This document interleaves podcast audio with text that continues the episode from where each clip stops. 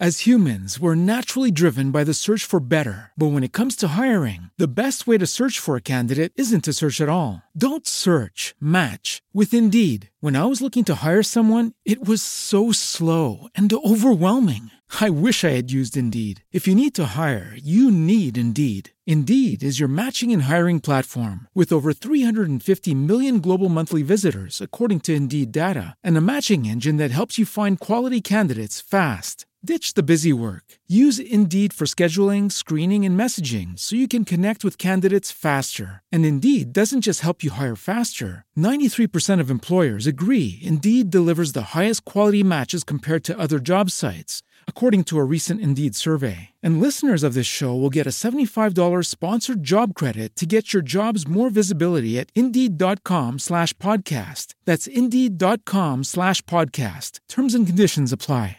Ciao a tutti, amici di Vanilla.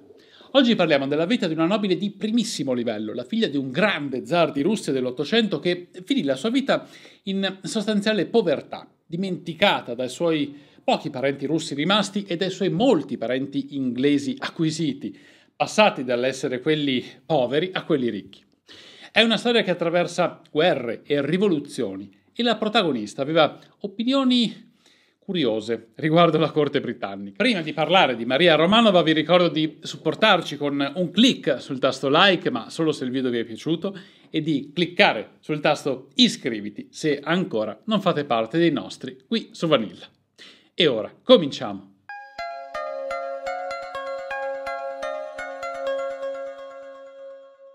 Il rapporto fra suocera e nuora è spesso difficile, ma quando la suocera è una regina e la nuora e la figlia, poi la sorella e infine la zia dello zar di tutte le Russie, la situazione diventa davvero tempestosa. Maria Alexandrovna Romanova era nata a Zarko e Selo il 17 ottobre del 1853. Il padre era lo zar Alessandro II e la madre Maria Dassia. La coppia aveva avuto otto figli, due femmine e sei maschi, ma una sorella era morta nel 1849 e un fratello nel 1865. Maria era l'unica femmina rimasta e lo zar stravedeva per lei, che crebbe con un bel caratterino tenace. A detta di tutti era molto intelligente, colta e oltre al russo parlava perfettamente inglese, tedesco e francese. La madre, Maria, era di salute cagionevole e soffriva il clima russo, andava perciò spesso a trovare i parenti in Germania con i tre figli più piccoli, Maria, Sergei e Pavel. Nel 1868 Maria conobbe Alfredo, duca di Edimburgo, secondogenito maschio della regina Vittoria, in visita a sua sorella Alice, moglie del Granduca Luigi IV d'Assia, cugino di Maria stessa. Lui era un ufficiale della Royal Navy, sempre in giro per il mondo, e non si rividero fino all'estate del 1871, quando lo zar e la zarina, con i tre figli minori nuovamente in visita ad Arnstadt, vi incontrarono Alfredo con Edoardo, principe di Galles, e sua moglie Alexandra. Alfredo era un bell'uomo, molto timido, e passò diverso tempo con Maria. Pur essendo chiaro che fra i due era nato qualcosa, non ci furono accordi per un fidanzamento. Le famiglie erano contrarie. La regina Vittoria considerava i russi dei barbari, mentre la zarina reputava gli inglesi freddi e poco simpatici. Lo zar era dubbioso. In Russia, a seguito della guerra di Crimea, c'era ostilità verso gli inglesi, ma la cosa che maggiormente lo preoccupava era perdere la figlia, per cui le chiese di attendere un anno con grande gioia della regina Vittoria che giudicava l'argomento concluso e che fu non poco irritata dalle riprese delle trattative eh, matrimoniali nel gennaio del 1873. Per i due ragazzi vennero proposti altri candidati, puntualmente rifiutati dagli interessati, e così, l'11 luglio del 1873, Maria e Alfredo si fidanzarono. La regina Vittoria dovette mandare giù il boccone amaro alla figlia, Vittoria, si chiamava così anche lei, scrisse The murder is out, l'omicidio è compiuto. E questo la dice lunga sulla sua buona disposizione verso la futura sposa. Era giunto il momento che la regina Vittoria incontrasse la futura nuora e stabilì che venisse accompagnata a Balmoral in Scozia. Alessandro rifiutò e propose un incontro a Colonia, sdegnosamente rifiutato dalla regina Vittoria, dato che lei aveva un'anzianità di servizio reale ben maggiore di quella dello zar ed era lui che doveva muoversi. Rifiutò anche la nomina del figlio a colonnello di un reggimento russo, che venne visto come un affronto. Erano dei campanellini d'allarme sul futuro. La coppia imperiale li notò, ma Maria, innamorata e tutta presa per i preparativi del matrimonio, non li prese in considerazione. Lo zar fece preparare per la figlia un corredo e un trousseau di una magnificenza mai vista prima. La fornì di dote e rendita, le donò dei gioielli di famiglia inestimabili, compresa una parior di gioielli di Caterina la Grande, e per la luna di miele degli sposi fece preparare una lussuosissima suite nel palazzo Alessandro a Zarco e Selò, sperando che si stabilissero in Russia. Maria e Alfredo si sposarono a San Pietroburgo il 23 gennaio del 1874 con due cerimonie, una ortodossa e una anglicana. A rappresentare la regina Vittoria c'erano i principi di Galles, Edoardo e Alexandra, sorella della zarevna Maria Fedorovna, Dagmar di Danimarca, conosciuta anche così, e la figlia Vittoria con il marito Federico di Prussia. Dopo il matrimonio che si celebrò quindi in Russia, con grande dolore dello zar, gli sposi decisero di stabilirsi in Inghilterra, dove arrivarono in marzo. La loro residenza era Clarence House a Londra. La regina Vittoria accolse Maria con apparente affetto, anche se riteneva che non fosse bella o graziata e non sapesse comportarsi bene. Ma i problemi cominciarono subito con le precedenze di rango. Maria, altezza imperiale per nascita, venne retrocessa ad altezza reale per matrimonio, indisponendo molto lo zar. Dopo lunghe discussioni, Maria venne spostata al secondo posto, prima delle altezze reali per nascita, ma dopo Alexandra, principessa del Galles e figlia del re di Danimarca, che per Vittoria era più importante dell'imperatore di Russia. Anche i gioielli di Maria crearono malumore e invidie, essendo molti di più e molto più belli di quelli della regina e delle figlie. Maria era arrivata in Inghilterra con tanto entusiasmo, ma restò delusa. Londra e le residenze reali rispetto a San Pietroburgo e ai magnifici palazzi imperiali russi erano tetre, spoglie e fredde, dato che Vittoria lesinava sul riscaldamento e mandava la servitù a spegnere i caminetti fatti accendere da Maria appena questa usciva dalle stanze, un argomento peraltro abbastanza attuale. Trovava terribile anche il cibo e noiosissime le frequenti e interminabili visite della regina Osborne a Windsor e a Balmoral. Nelle sue lettere al padre, Maria descrisse Vittoria come una matta e ostinata, vecchia stupida. Gli unici membri della famiglia reale con i quali legò furono Beatrice e Leopoldo, mentre non erano buoni i rapporti con Alessandra, che Maria giudicava piuttosto limitata e poco colta. A sua volta Maria non piaceva molto neppure agli inglesi, veniva giudicata arrogante, rude e mascolina, troppo severa con la servitù e aveva anche la pessima abitudine per allora di fumare in pubblico. Ma i matrimoni nobili avevano solo uno scopo, generare una discendenza, e Maria assolvette appieno al compito.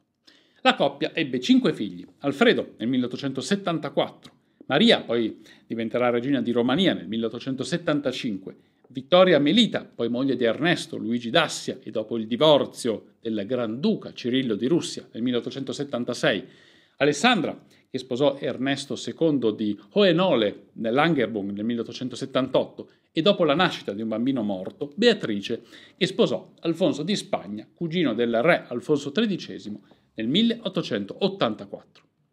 Maria coglieva ogni occasione per tornare in Russia, la nostalgia era grande, ma non tutti i suoi viaggi furono felici. Nel giugno del 1880 morì la madre e nel marzo del 1881 lo zar venne ucciso in un attentato diventava zar Alessandro III, fratello di Maria, e Zarievich, suo nipote Nicola.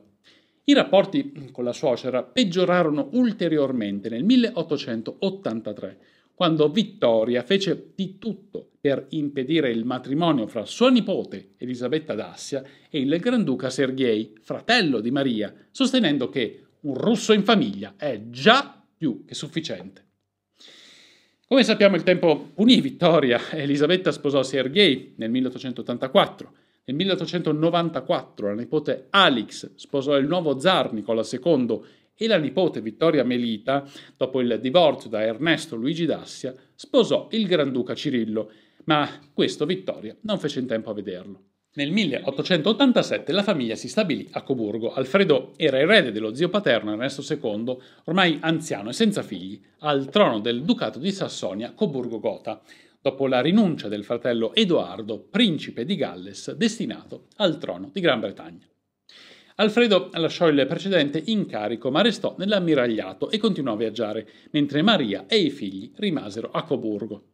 Alfredo era alcolizzato, la coppia non aveva più nulla in comune, tranne i figli, e anche su questi trovavano da discutere. Lui voleva che la figlia maggiore Maria sposasse suo nipote Giorgio, poi Giorgio V, ma Maria, non volendo che la figlia finisse in Inghilterra, si affrettò a combinare il matrimonio con Ferdinando di Romania. Nel 1893 Ernesto II morì. Alfredo dovette lasciare la Royal Navy per assumere il nuovo ruolo di duca di Sassonia-Coburgo-Gotha, ma senza più la possibilità di viaggiare e, costretto in famiglia, si chiuse in se stesso. Fumava e beveva sempre di più, aveva relazioni extraconiugali e i rapporti con la moglie peggiorarono ancora. Maria teneva comunque in piedi il matrimonio di facciata, contenta del suo ruolo di duchessa, ma i due erano insieme solo nelle occasioni e nei viaggi ufficiali. Il 3 febbraio del 1899 il figlio Alfredo si suicidò sparandosi un colpo di pistola e morì tre giorni dopo. Qualcuno ritiene che il gesto fosse dovuto all'aver contratto la sifilide, altri alle trattative matrimoniali del ragazzo che invece era già segretamente sposato e non sapeva come uscire dalla situazione. Sia come sia, il motivo del gesto non si saprà mai, aveva solo 24 anni. Questa morte scombinava la successione al ducato che doveva passare ad Arturo, duca di Connaught, settimo figlio della regina Vittoria, o al suo omonimo figlio, ma entrambi rinunciarono. Divenne quindi erede Carlo Edoardo, duca di Olbani, figlio di Leopoldo, ottavo figlio della regina Vittoria. Alfredo incolpò Maria della morte del figlio dovuta, secondo lui, alla cattiva educazione impartita dalla madre. Alfredo già non stava bene e morì il 30 luglio del 1900 di tumore alla gola. Maria continuò a vivere a Coburgo e, dimenticando le vecchie ostilità, andò in Inghilterra per essere vicina alla regina Vittoria, che assistette fino alla morte il 22 gennaio del 1901.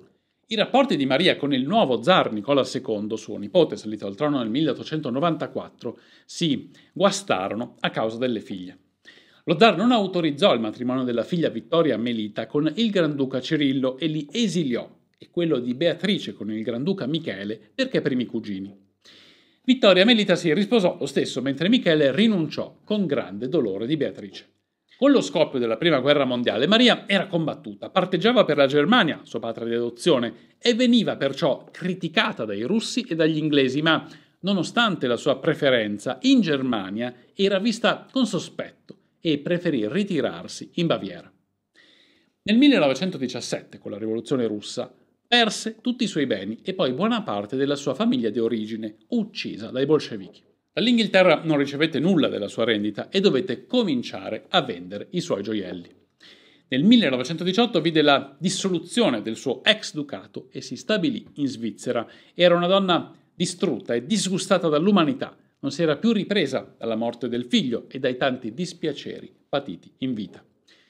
Morì il 25 ottobre del 1920 di attacco di cuore. È sepolta a Coburgo con il marito e il figlio. La figlia Maria, regina di Romania, disse della madre che era profondamente religiosa. Spero che Dio non la deluda, come la maggior parte delle cose e degli esseri hanno fatto in questa vita.